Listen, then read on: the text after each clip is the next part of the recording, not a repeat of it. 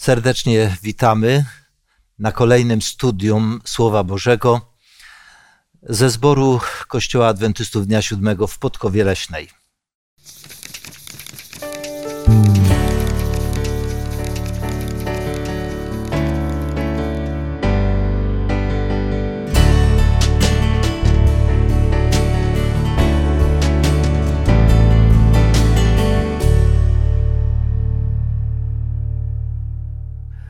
Dzisiaj ze mną w studiu są Janusz, Maksymilian, Zbyszek, ja mam na imię Zenon. Każde studium Słowa Bożego dobrze jest rozpoczynać z Bogiem, westchnieniem, krótką modlitwą. Dlatego również dzisiejsze studium taką modlitwą chcemy rozpocząć. Niebiański Ojcze Boże Wszechmogący, nasz opiekunie i Stworzycielu, niech będzie cześć i chwała i uwielbienie wyrażana za to, że możemy spotykać się, studiować Twoje Słowo, że dzięki temu Ty możesz do nas przemawiać, a my możemy odczytać Twoje intencje i Twoje rady dla nas. Bardzo proszę o błogosławieństwo dla tego studium na temat niewidzialnego konfliktu, który dzieje się wokół nas. Amen. Amen. Kochani, dzisiaj rozpoczynamy nowy sezon, który poświęcony będzie dość wnikliwej analizie przesłaniom, jakie całej ludzkości ogłaszają trzej aniołowie lecący przez środek nieba. W wizji Jan to opisał. Dzisiejsze studium dotyczyć będzie takiego wprowadzenia. Ktoś słusznie określił proroctwa mapą historii. A więc odczytując proroctwa, my musimy zrozumieć, że w historii przechodzą one z trybu czasu przyszłego jako zapowiadane wydarzenia na tryb czasu teraźniejszego, gdy one się dzieją, jak również na tryb czasu przeszłego, gdy już się wypełniły. A więc Jan, piszący pewne wizje wtedy, kiedy żył i wydarzenia mające nastąpić w przyszłości, wszystkie, które on zapowiadał, dotyczyły przyszłości, a więc były niejako w trybie czasu przyszłego. Z biegiem czasu wypełniające się proroctwa nabierały charakteru czasu teraźniejszego, ale wiele z nich należy do czasu przeszłego. I gdy będziemy rozważać zagadnienie aniołów lecących przez środek nieba, trzech aniołów, to niezmiernie ważną rzeczą jest, aby właściwie odczytać i umiejscowić je na tej mapie historii, kiedy one miały miejsce. Dlatego dzisiejsze studium jest wprowadzającym do tego tematu, a będziemy się koncentrować w większej części na rozdziale 12 Księgi Apokalipsy, bowiem ona daje taki historyczny przegląd wydarzeń.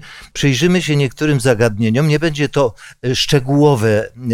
szczegółowa analiza tego rozdziału, ale pewne wybrane fragmenty, które pomogą nam zrozumieć pewne wydarzenia na osi czasu, których żyjemy. Zatem 12 rozdział Księgi Objawienia koncentruje się na istocie konfliktu, który, jak Jan zapisał, rozpoczął się gdzie, pomiędzy kim a kim? Gdzie najpierw, czyli w niebie, gdzieś bliżej nieokreślonym miejscu, przynajmniej z tego, co my wiemy. Kiedy? Dość dawno, nawet bardzo dawno bym powiedział, bo wszystko wskazuje na to, że to się stało zanim jeszcze Ziemia powstała, wtedy, kiedy było wszystko wspaniałe i doskonałe. Wtedy pewnie jeszcze nie było we wszechświecie grzechu ani zła. Dziękuję bardzo. Chciałbym, aby wybrzmiały słowa z 12 rozdziału, 7, 8, 9 werset. Bardzo proszę o przeczytanie. Tymczasem w niebie doszło do bitwy. Michał i jego aniołowie stoczyli bój ze smokiem. Walczył sam smok, wspierali go jego aniołowie. Ale przegrał i nie było już dla nich miejsca w niebie. Dziękuję. Bardzo skrótowa relacja. Wcześniejsza fraza, czyli werset dosłownie 4, mówi o tym, że zmiótł on 3. część gwiazd niebieskich i nie mowa tutaj o planetach, ale w tej symbolice rozumiemy istot anielskich. I tu taka jedna maleńka uwaga, bowiem częstokroć jest to dzielone na 3 jakoby 1/3 procentowo, natomiast jest też wyjaśnienie tego zagadnienia, że konflikt, jaki powstał w niebie, podzielił aniołów na 3 nierówne części. Jedna część pozostała wierna Bogu, druga część opowiedziała się po stronie buntownika, trzecia część, no tak jak neutralna. To częstokroć neutralna, nie mający jeszcze przynajmniej na tą chwilę czasu, na ten moment opinii, więc trzeba było trochę czasu dla nich. Więc ja skłaniam się i tutaj zwracam uwagę, że nie chodzi o 1/3 w znaczeniu podziału matematycznego, ile na 1 z 3 niepodane są wielkości, jak te części zostały podzielone. Ale to dygresja dotycząca tej 3. części aniołów, którzy opowiedzieli się po stronie Lucyfera. Kochani, jeśli chodzi o walkę, co rozumiemy, z czym kojarzy się wam pojęcie walka? Jak słyszymy, że ktoś walczy, to jakie przychodzi pierwsza refleksja na myśl? Zgiełk, rwetes, ofiary, krew się leje. Dokładnie. Co jeszcze? Zajęcie terenów. Konfrontacja siły. Tak. Konfrontacja siły. I tu chciałbym, kochani, zwrócić uwagę, że w tej walce pomiędzy Bogiem a przywódcą buntu, szatanem czy smokiem, jak tutaj używa Jan określenia, w tej walce nie zachodzi konfrontacja siły. Dlaczego? Dlatego, że nie mamy w Biblii wymienionych zarzutów, jakie wysuną Lucyfer przeciwko Bogu. Ale wystarczy dzisiaj nastawić ucha, jakie najczęściej dzisiaj ludzie mają zarzuty przeciwko Bogu. O co Boga oskarżają? Ja bym tu użył siły argumentów. A to jest bardzo istotna rzecz, ale wróćmy do tej myśli. No o co dzisiaj najczęściej Boga oskarżają? Zarzucają Bogu niesprawiedliwość. Niesprawiedliwość to jest najczęstszy zarzut. Co jeszcze? Zajęcie się swoimi sprawami, pozostawienie nas na łaskę losu. Obojętność. Tak. Co jeszcze? Zarzucają, że Pan Bóg nie reaguje na zło. Też, ale jeszcze mi czegoś brakuje. Bo w 12 rozdziale Jan zapisał te słowa, że nie przemógł. To słowo w dosłownym odczytaniu sugeruje, że stosowana była przemoc. Ktoś zwyciężył, kto jest mocniejszy. Dlatego, gdy wielu ludzi czyta Stary Testament, to jakie wnioski dzisiaj powszechnie wyciąga wielu ludzi na podstawie, czytając Stary Testament? Nie. Są fragmenty, które są szokujące. Są nieraz interpretowane jako objaw absolutyzmu Boga, który wkracza, dokonuje zniszczenia, dokonuje surowej kary. Mamy te przykłady, potop Sodoma i Gomorę. Możemy tam wymienić jeszcze wiele rzeczy, ale mamy przyzwolenie na przykład przy zdobywaniu Kanaanu i wtedy jawi nam się Pan Bóg, czy ludzie, którzy realizują wolę Bożą, jako okrutnicy. I tu może być to źle rozumiane, ale powiedziałbym w ten sposób, że przyjrzenie się bliżej tekstom, które o tym mówią, pokazują, że w tym wszystkim także jest i Boże miłosierdzie, i Boża troska o człowieka. Dziękuję. Pozwólcie, że ja jedną rzecz tutaj rozwinę. Gdy szatan, wyobrażam sobie, gdy szatan zarzucił Panu Bogu przemoc, że Bóg sprawuje rządy z pozycji siły. I gdyby doszło do konfrontacji siły, to jedynie byłby argument na rzecz potwierdzający zarzut Lucyfera. I dlatego tutaj była tylko przepychanka, a nie było ofiar. Więc to jest jedna rzecz, no, ale ja... To na tym polega, że Pan Bóg nie zakończy tego konfliktu od razu, bo mógł od razu zlikwidować szatana, bo miał na tyle mocy, żeby zakończyć to, ale problem bym pozostał w umysłach chociażby tej trzeciej części, która nie była zdecydowana. I dalej by to mogło jątrzyć i się rozwijać. Pójdźmy dalej. Gdyby chodziło o konfrontację siły, to może bardzo niedoskonały przykład powiem. 5-letnie dziecko wypowiada wojnę swojemu dorosłemu ojcu. Dochodzi do konfrontacji siły. Jaka jest szansa?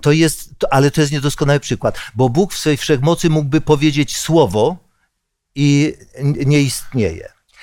Ale gdy chodzi o konfrontację siły, to Bóg podjął niesamowicie ważną decyzję. Bóg, nasz Stworzyciel, powiedział do szatana: słuchaj, przyjdzie czas, że ja stanę się człowiekiem, słabszym niż ty. Pierwsza Mojżeszowa 3:15. Przyjdę jako potomstwo niewiasty i skonfrontujemy się siłą. A więc popatrzmy, krzyż Golgoty jest konfrontacją siły, kiedy Bóg przychodzący w postaci ludzkiej, słabszy niż szatan, słabszy niż smok, konfrontuje się i mówi: a teraz zobaczymy, czy ty się będziesz honorowo zachowywał i czy nie będziesz bił słabszego. Krzyż Golgoty jest rozwiązaniem, jest dowodem, że Bóg nie używa siły, przemocy, lecz miłość. I Chrystus zwycięża nie dlatego, że jest silniejszy, tylko dlatego, że kocha. Miłość zwycięża, bo miłość ma rację bytu. Tylko miłość ma rację bytu. Tak, i de facto ten konflikt, na początku to Pan Bóg powiedział innymi słowy szatanowi: poczekaj, zobaczysz, że nadejdzie czas, kiedy sam i wszyscy twoi zwolennicy przyznacie, że ja mam rację. Więc i tu chodzi walka o rację, a nie o siłę. Bo wiecie, wśród ludzi jest takie pojęcie, takie zdanie, że gdy ktoś nie ma silnych argumentów, to wtedy używa argumentów siły. Pięści. Właśnie. Ale Bóg nigdy nie używa argumentów siły. Jego walka jest sprawiedliwa i tylko miłość ma rację bytu. Zło nie ma prawa istnienia i dlatego zwycięża dobro. Pozwolę sobie jeszcze na jeden cytat pewnego myśliciela, który wyjaśnił w sposób bardzo logiczny, dlaczego na tej ziemi przewagę ma zło. I zdanie to brzmi tak: zło dlatego ma przewagę nad dobrem, bo może sobie pozwolić na to, na co dobro pozwolić sobie nie może. Dlatego dobro potrzebuje czasu. Zło posługuje się kłamstwem, dobro nie może. Zło posługuje się przekupstwem, szantażem, przemocą. Dobro nie może sobie na to pozwolić. Dlatego cierpi. Dlatego zło ma chwilową przewagę nad dobrem. Proszę, Zbyszku. Nie wiem, ta myśl mnie nasunęła na jeszcze jedną rzecz. Nie wiem, czy zwróciliście uwagę, że w momencie, kiedy rozpoczyna się 12 rozdział, on nie koncentruje się, choć tam jest to dziecko, które się ma narodzić, ale koncentrowany jest 12 rozdział na kobiecie, na niewieście. Przedstawiona jest, że jest piękna, czysta, ładna. Jest to, wyobraźmy sobie, kiedy mówimy o wojnie, bo zaraz mowa jest o wojnie, i zobaczmy, jaką rolę kobieta odgrywa. Zazwyczaj kobieta stoi z boku i tutaj jest atakowana niewiasta przez smoka. W tym momencie, jeżeli się temu przyjrzymy, to zobaczymy ten kontrast pomiędzy słabością, jaką jest niewiasta, jej brakiem możliwości odpowiedzenia, a potędze, jaką dysponuje ta druga siła. Mhm. Chodzi mi o tą różnicę, którą jakby Pan Bóg tu uwypukla, pokazując niewiastę jako czystą, piękną, wspaniałą, która ma jakieś zadanie, bo przychodzi tam, urodzi tego chłopca, ale nadal później mamy znowu jest atakowana.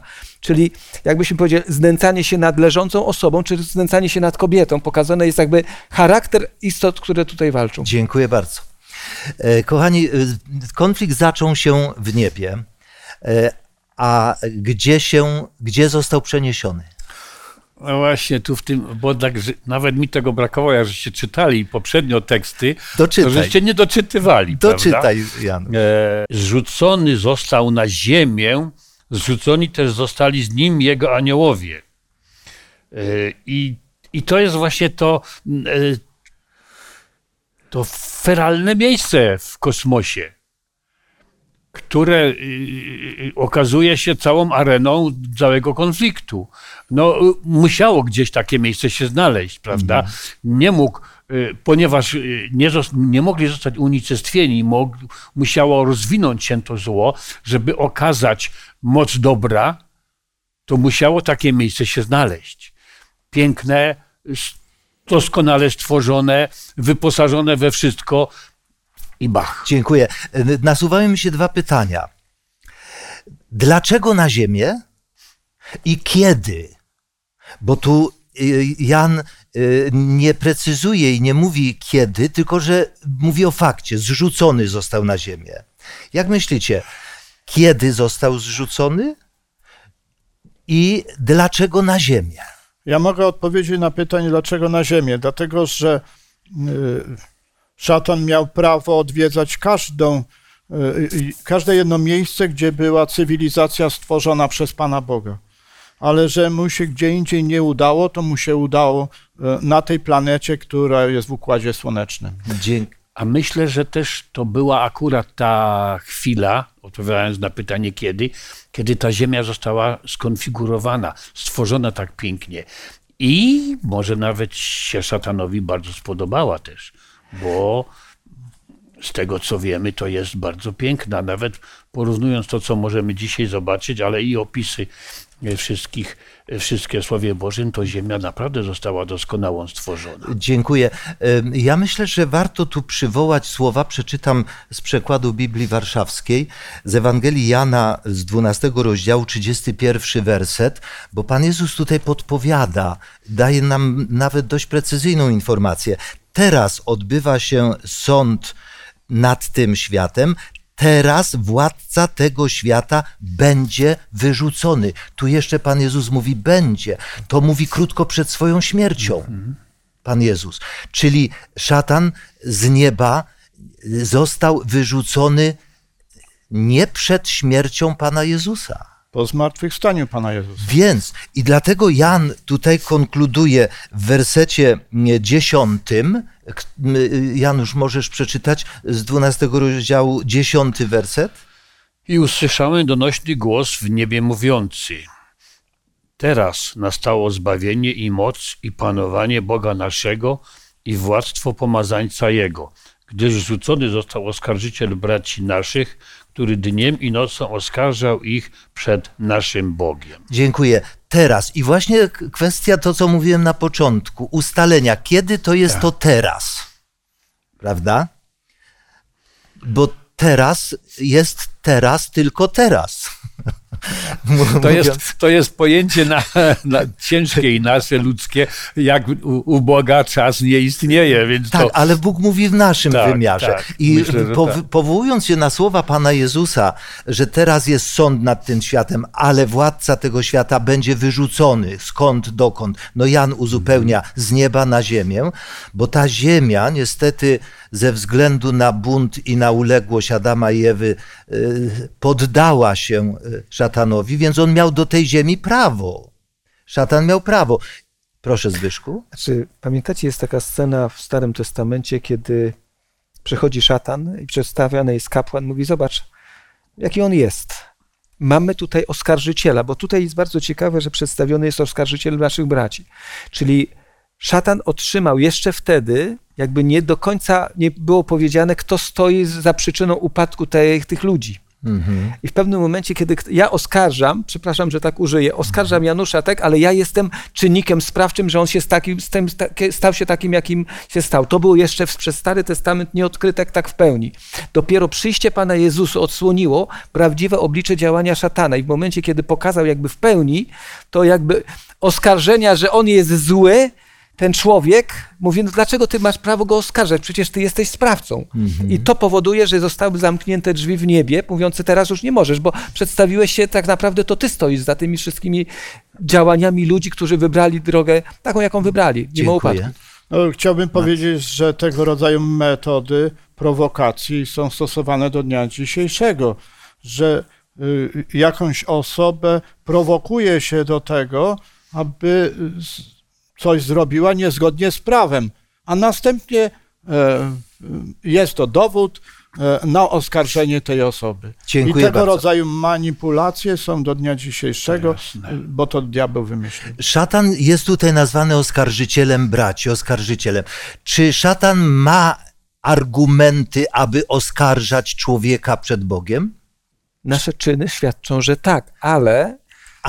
Jest to ale, że w pewnym momencie, no ja mówię nieraz, nawet we współczesnym sądzie, kiedy jest ktoś osądzany, to w tym momencie staramy się raczej bronić tej osoby, mówić, czy czasem gdzieś działania jego rodziców, wychowania nie wpłynęły na jego postawę, żeby zmniejszyć wyrok. Czyli jeżeli mamy wyjaśnienie, dlaczego coś go do tego doprowadziło, ten człowiek jest inaczej sądzony, niż gdy świadomie, w pełni jakby z samej własnej woli podejmuje takie, a nie inne decyzje. Więc myślę, że tu jest taka ilustracja podejścia Pana Boga do sądzenia człowieka. No, ale chciałbyś w ten sposób wytłumaczyć wszystkich ludzi grzesznych, którzy nie mają możliwości. I to świadomie robią ludzie. Ludzie dostali od Boga wszystkie możliwości obrony przed złem i wyboru właściwego. Także tutaj nie możemy powiedzieć, że szatan ich zwiódł i oni są niewinni. Ale Janusz, tutaj zakwestionuję twoją wypowiedź, bo powiem tak, czy zwróciliście uwagę, że postać szatana w Starym Testamencie jest prawie niewidoczna? Jak gdyby za wszystko odpowiadał jakby Pan Bóg. Tak jest to przedstawione, że to działanie Pana Boga, a bardzo rzadko, dopiero kiedy Pan Jezus spotyka się na pustyni i walczy z Panem Jezusem, nagle odkrywana jest prawda, kto stoi za pewnego rodzaju naszymi pokusami, które gdzieś tam, one w Starym Testamencie nie są tak wyraźnie przedstawione, jak w Nowym Testamencie. No. Ale, kochani, koncentrując się tu na pewnej rzeczy, musimy stwierdzić, że szatan ma rację w stosunku do każdego człowieka, bo każdy jest grzeszny. Oczywiście. Ale teraz Czy wszyscy ludzie ze względu na grzeszność, bo tu mamy dwie skrajne postawy, czy wszyscy ludzie ze względu na grzeszność będą potępieni, a jeśli nie, to czy wszyscy ludzie ze względu na śmierć Jezusa Chrystusa będą ułaskawieni? Tak, no właśnie dlatego też ten plan zbawienia został wdrożony na naszej ziemi i tam przewidziane są różne działania, które mają doprowadzić do usprawiedliwienia człowieka i uczynienia go godnym, aby znalazł się w Bożym Królestwie. Proszę przeczytaj, Janusz, werset 11. Bo ci oskarżani przez szatana przed Bogiem, tutaj Jan mówi, że mają pewien atut. A oni zwyciężyli go przez krew baranka i przez słowo świadectwa swojego. I nie umiłowali życia swojego tak, by raczej je obrać niż śmierć. Kochani, zachęcam do takiej głębokiej kontemplacji nad tym wersetem. Bo szansa jest dla każdego, szansa zwyciężyć w tej nierównej walce bez użycia siły. Bo zwróćcie uwagę, że w innych fragmentach Księgi Apokalipsy, w tej konfrontacji, Pan Bóg zestawia kobietę ze smokiem. Jaką szansę przy konfrontacji siły ma zwyciężyć kobieta smoka? Przy innej okazji zestawia baranka ze lwem. No, baranek w konfrontacji ze lwem. Więc dlatego baranek zwycięża, nie dlatego, że jest silniejszy. Kobieta zwycięża nie dlatego, że jest silniejsza. Bóg zwyciężył, tak jak mówiliśmy wcześniej, dlatego, że walczy miłością. Miłość zwycięża. I tutaj jest mowa o tych ludziach, którzy skorzystali ze zwycięstwa Pana Jezusa. I ty możesz skorzystać z tego zwycięstwa Pana Jezusa. Moi drodzy, kobieta przedstawiona jako symbol tych dochowujących wierności Bogu, prześladowana, gdzie znajduje schronienie? Otóż ciekawe, ta kobieta to nie jest kobieta bezdzietna. Mhm. Mimo że panna. Ale jest to kobieta, która spodziewa się urodzenia dziecka, czyli w ciąży. Najbardziej kobieta w stanie, która wymaga największej ochrony. Mhm. Więc atakowanie takiej osoby jest z punktu widzenia moralności nawet powszechnej, jest traktowane jako obrzydliwe. I zobaczmy, kto stosuje przemoc. I kwestia jest taka, że tutaj mamy do czynienia z pewną symboliką związaną z wyprowadzeniem narodu izraelskiego z Egiptu.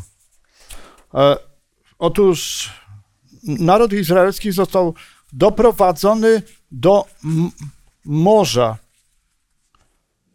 i właściwie to wojsko egipskie miało za zadanie ich albo zawrócić z drogi, albo niektórych zabić, a resztę zepchnąć do morza, jeżeli się nie poddadzą. Mhm. Czyli ta woda, ta ogromna woda była ogromnym niebezpieczeństwem dla tych, którzy mieli być wyprowadzeni z tego kraju. Więc Pan Bóg dokonał cudu polegające na tym, że osuszył tą wodę, czyli sprawił, że ta woda się zatrzymała i że przeszli na suchy ląd, na ląd, który był dla nich bezpieczny. I właśnie również ten symbol tych skrzydła orła jest wzięty z drugiej Księgi Mojżeszowej, 19 rozdział, wiersz 4, gdzie jest to podobieństwo, że na tych was przeniosłem, jak orzeł przenosi swoje pisklęta na swoich skrzydłach. Mhm. I dlatego też, jeżeli chodzi to chodzi oczywiście o wieki, które miały nastąpić o wiele później niż pierwszy wiek, w którym Jan pisał. Wieki, w którym dochodziło do konfrontacji pomiędzy wyznawcami, pomiędzy chrześcijanami, którzy chcieli być wierni temu, co było w Piśmie Świętym, a pomiędzy innymi chrześcijanami, którzy uważali, że Pismo Święte może być zinterpretowane według potrzeby. Dziękuję bardzo. I teraz gdzie znalazła ten Kościół? Ten prześladowany, ta część prześladowana. Gdzie znaleźli? Mianowicie w Niemczech, w księstwach protestanckich, w Holandii, w Anglii, i w końcu w Ameryce Północnej. Zbyszku, chciałeś coś powiedzieć, dodać do tego? Większość osób być może patrząc na historię chrześcijaństwa, tej niewiasty, bo teraz tak rozumiemy, że należy to tak skonkretyzować, że chodzi o to ogólnie o chrześcijaństwo, nie dostrzega jakby tej walki, bo jakby w pewnym momencie Kościół staje się siłą dominującą i wydaje się, że coś tutaj nie pasuje nam do historii i z tego, co sprawozdaje nam Słowo Boże. Ale w momencie, kiedy przyjrzymy się jakby uważniej wydarzeniom, wzorcom w Starym Testamencie, to okazuje się, że nawet Izrael, który był nazwany w całości ludem Bożym, to nieraz bardzo często bywało tak, że to nie cały Izrael i nawet bracia atakowali braci. I ci, którzy chcieli być wierni i wielu proroków oddało życie, ale nie z rąk, że przyjechali najeźdźcy zewnętrzni, tylko dokonali to współbracia. Dokładnie. Którzy wybrali innego pana, który nimi rządził. I tu się pojawia termin resztka. Mhm.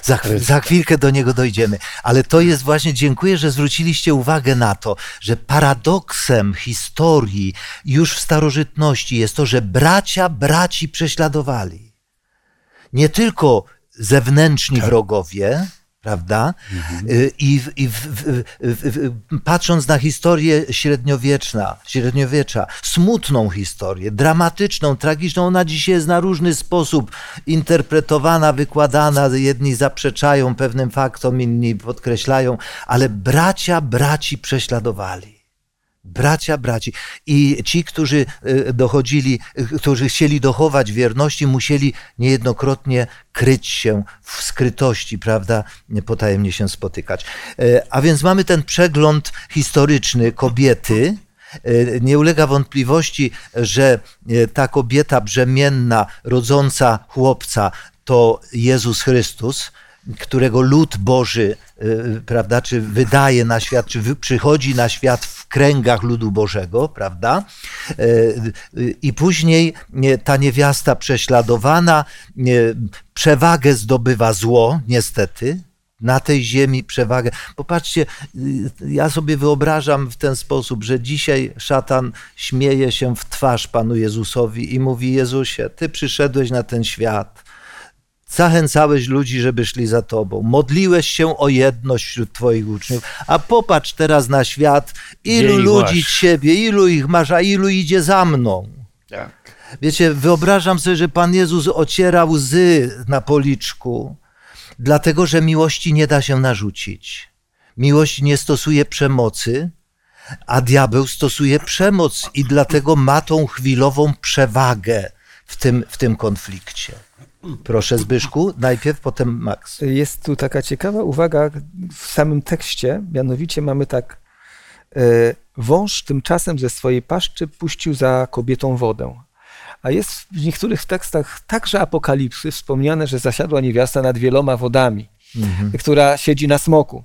Taka dziwna paralela, ale w pewnym momencie, w pewnej chwili możemy zrozumieć, że ten smok miał i przekazał władzę, to będziemy studiować później, ale kryje się w tym, że wykorzystuje do walki z niewiastą, z tymi, którzy są wierni, nie tylko, dajmy na to, chrześcijan, ale wszystkie możliwe środki, żeby spowodować jej unicestwienie. Zastanawiałem się, czy nie wiem, czy myśleliście o tym, dlaczego szatan z taką niezwykłą wytrwałością walczy z tak słabym materiałem, jak jest kobieta, niewiasta i ta odrobina wiernych ludzi Panu Bogu. Mhm. Dziękuję serdecznie. Kochani, myślę, że warto przynajmniej wspomnieć. Zauważcie, bo szczególnie ci, którzy poznali Ewangelię, żyjąc tradycyjnie, i gdy opowiedzieli się po stronie Ewangelii, to przypomnijcie sobie, jak potraktowani zostaliście przez najbliższych, przez rodziny niejednokrotnie, czy z entuzjazmem. Ja pamiętam, kiedy poznałem Biblię i dzieliłem się z moimi kolegami, myślałem, że oni podzielą mój entuzjazm, to gdy ja z entuzjazmem opowiadałem, oni patrzyli na mnie, jakbym gdzieś z Marsa przyleciał i mówił do nich jakimś językiem niezrozumiałym i w końcu mówili: skąd idziemy na piwo? A potem odwrócili się. Potem, wiecie, nie było wspólnego języka. My dzisiaj, co prawda, nie mamy aż takich prześladowań, żeby nam grożono więzieniem. Przynajmniej tu, w Polsce, w Europie. Nie mamy takich prześladowań, żeby grożono nam śmiercią. Ale dzisiaj w wielu krajach świata decyzja pójścia za Jezusem to wyrok śmierci na siebie wydany. Więc dlatego też zwróćmy uwagę, czy nawet w tych krajach wolności, czy spotykamy się ze zrozumieniem, z akceptacją? Ewangelia spotyka się z powszechną akceptacją? Szatan wybiera różne sposoby, bo to, co w średniowieczu, tortury, cierpienia, więzienia, widzi, że nie zdało rezultatu, a więc zaczął od innej strony. Ty tam sobie mów, co chcesz, a jesteś nieszkodliwy. Będę błogosławił, będę pomagał tym, którzy są po mojej stronie, dam im zaszczyty, a ty jak nie chcesz, to sobie zostań. A może troszeczkę nieważne, że tam, prawda, coś zmienimy, nie musisz tak 100% wszystko przyjmować, daj mi tylko 2%, a zostaw sobie swoje. I i będziemy w zgodzie żyli. Dziękuję. Ja dodam do tego jeszcze jedną rzecz, kochani. Jeśli nie mamy dzisiaj prześladowań, to myślę, że jednym z powodów, dlaczego nie mamy prześladowań, to jest to, że nie wchodzimy nieraz diabłu w drogę. I na czym to polega? Na tym, że jeżeli mówimy o powołaniu przez Pana Jezusa uczniów, to On powiedział, żeby uczniowie szli i opowiadali. Ale szatan stara się przekonać wierzących dzisiaj Chrystusowi, zostaw to dla siebie, nie narażaj się, daj spokój innym, nie zakłócaj ich porządku. Dzisiaj w chrześcijaństwie nawet jest taka tendencja, żeby w ogóle zabronić działalności ewangelizacyjnej. Że każdy powinien... Poza kościołami. Tak, każdy powinien zachować to dla siebie. Zachowaj to dla siebie, prawda? Więc czym się kończy 12 rozdział? Ten przeglądowy, ten taki panoramiczny rozdział, czym się kończy? Jaka jest ostatnia, Max, jaka jest ostatnia akcja w tym rozdziale? I rozgniewał się smok na niewiastę i odszedł, aby walczyć z pozostałymi z jej potomstwa, którzy przestrzegają przykazań Boga i mają świadectwo Jezusa. Cytowałem Pismo Święte w przekładzie ekumenicznym. Dziękuję. Pozostałość, resztka. Musimy się przez moment skupić na tym pojęciu, dlatego że na ogół dzisiaj resztki to są mniej wartościowe. Są sklepy z resztkami materiałów, prawda, przecenionymi, prawda, resztki są niedocenione, resztkami się tak pogardza troszkę. Proszę. Więc zaczynając od świata przedpotopowego, mnóstwo ludzi mieszkało w tamtym czasie, a tylko 8 osób Pan Bóg zachował. Czyli resztkę. Tak, bardzo mało. Teraz po potopie wydawać się mogło, że potomkowie tych, którzy przeżyli potop, będą przestrzegać Bożych rad, aby nie dopuścić do podobnej katastrofy. Niestety stało się tak, że musiał Pan Bóg wyprowadzić z Ur Chaldejskiego Abrahama i jego rodzinę. I tam wyszedł z Lotem i ich rodzinami. Czyli też resztka. Też resztka. Ale ciekawą jest, w następstwie Lot w pewnym momencie też się odsunął od Abrahama i został Abraham sam. W końcu miał 2 synów, Izaka i Ismaela. Ismael się też odsunął, w związku z tym pozostała resztka, jakim był Izak i jego rodzina. A następnie było Ezaw i Jakub. Ezaw się odsunął, został Jakub ze swoją rodziną, to była resztka. Dalej udali się do Egiptu, tam się ten naród rozwinął i Pan Bóg go stamtąd wyprowadził i w takim zgodzie ten naród izraelski żył do czasu podziału królestwa po śmierci Salomona, gdzie było północne królestwo i południowe, czyli Judea. Dziękuję, Max.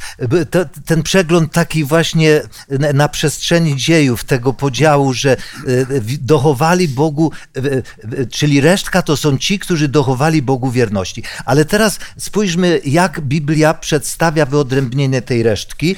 Z Księgi Izajasza i z Księgi Jeremiasza przeczytamy 2 fragmenty. Proszę, Zbyszku. Pozwolę sobie przeczytać fragment z Księgi Izajasza 10 rozdziału, wersety od 20. I w tym dniu stanie się tak, że resztka Izraela i ci, którzy ocaleli z domu Jakuba, nie będą już polegać na tym, który ich bije, lecz będą prawdziwie polegać na Panu, świętym Izraela.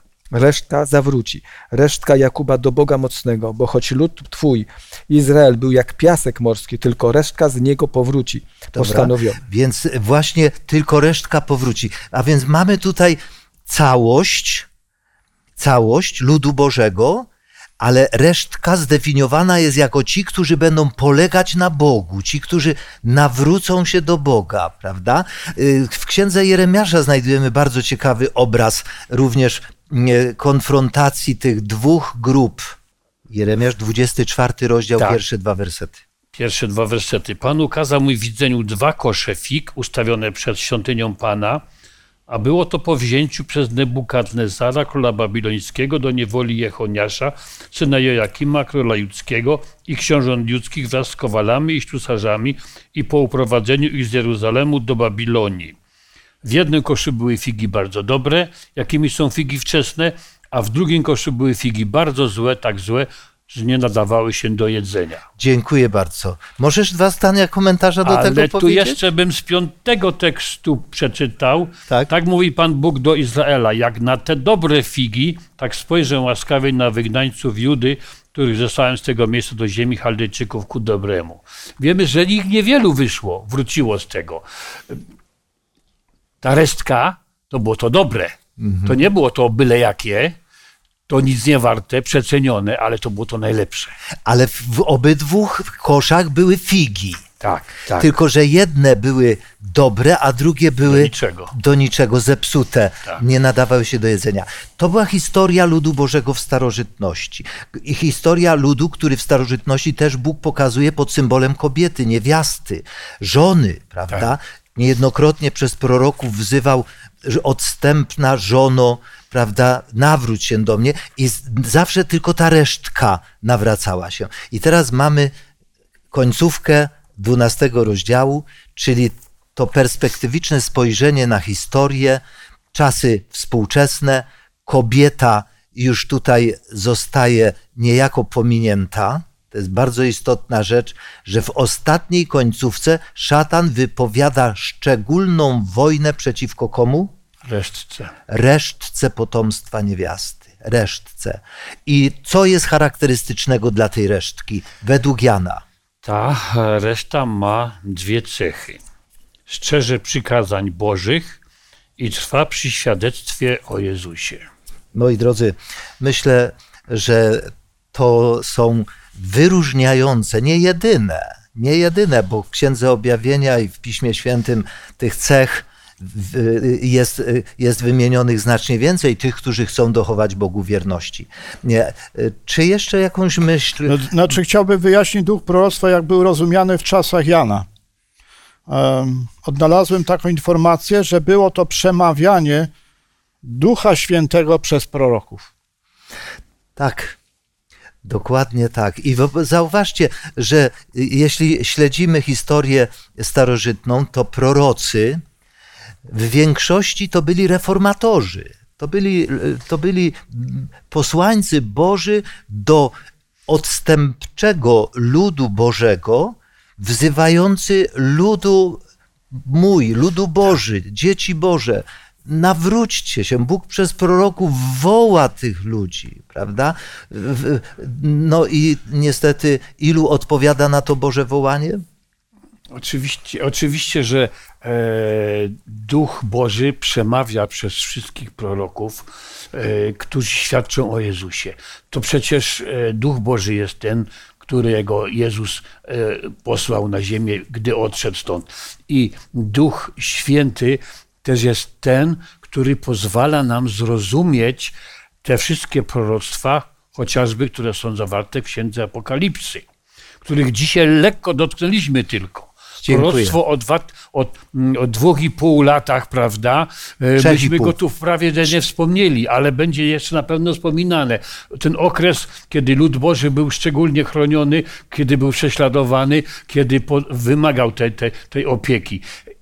I to, co się stało, że Bóg posłał swojego anioła w odpowiednim czasie, to też nie w przypadku, ale w ściśle określonym czasie. Dziękuję bardzo. Zbyszku? Ja na moment zatrzymam się, bo tak pewne fragmenty są tak traktowane, że są tak, my rozumiemy, ale są to ci, którzy strzegą przykazań Boga. Na to chciałbym na moment się zatrzymać. Wyobraźcie sobie, że innym określeniem tych, którzy strzegą przykazań Boga, starają się je wypełniać i być im wierny, to bym powiedział tak, moglibyśmy powiedzieć, że Abraham był takim człowiekiem. Job był takim człowiekiem. I gdybyśmy mieli, to są ci sprawiedliwi, ludzie, których jak gdyby prawość wynikająca z wierności Panu Bogu sprawia, że oni są takimi przykładami. I teraz wrócę do pewnego fragmentu. Mimo, że mieli swoje upadki. Tak, ale w tym momencie znajduję jeszcze ten fragment, w którym kiedy walka jest o Sodomę i Gomorę, Pan Bóg mówi, jeżeli będzie tylko 10 sprawiedliwych, takich, którzy będą wiernie przestrzegać tych przykazań, to miasto to ocaleje. Jak bardzo ważne jest znaczenie pokazane, że Pan Bóg mówi, ratunkiem dla świata są ci, którzy idą tą drogą Bożą. I teraz, bo skąd ta nienawiść szatana? No bo w pewnym momencie zarzut szatana był, że przestrzeganie tych praw to jest coś, co nas ogranicza. A Pan Bóg pokazuje, słuchajcie, zobaczcie, to jest zupełnie coś innego. To jest, na nich ten świat może trwać, może on istnieje. To jest ostoja wolności. I tak, to jest zupełnie inne przekreślenie. To jest jakby pokazanie, o co się toczy ta wojna. Dziękuję bardzo. Kochani, czas jest nieubłagany. Mamy świadomość, że nie wyczerpaliśmy tematu, ale jak ktoś powiedział, tematy są niewyczerpane, więc o ile udało nam się zainspirować do osobistego studium, pogłębiania znajomości, szukania u Boga, szukania wsparcia, to studium spełniło swoją rolę. Dziękujemy serdecznie i pragniemy zakończyć to studium również modlitwą. Bardzo proszę, Janusz. Dobry Boże. Dziękujemy Tobie za to, że chcesz być z nami aż do końca. Że mimo to, że jesteśmy tak miserną gromadką, przyznajesz się do nas. Boże, spraw, żeby Twoje słowo, Twój Duch Święty były z nami do końca. Żebyśmy mogli wytrwać i nie dać się złamać żadnym atakom szatana. Boże, zdajemy sobie sprawę z tego, że jesteśmy jedynymi, którzy Twoją rację potwierdzają. I Ty nie pozwolisz, żeby nam szatan zrobił coś złego. Ty będziesz nas strzegł jak źrenicy swojego oka. Dziękujemy Ci za to, Boże. Niech imię Twoje będzie wielbione. Amen. Amen. Amen. Pozostaje mi tylko zaprosić wszystkich miłych widzów, aby pamiętali, że za tydzień będzie kolejne studium w tym temacie, a temat jest dość frapująco sformułowany. Nadeszła wiekopomna chwila. Wprowadzenie do studium przesłania 3 aniołów lecących przez środek nieba. Do zobaczenia.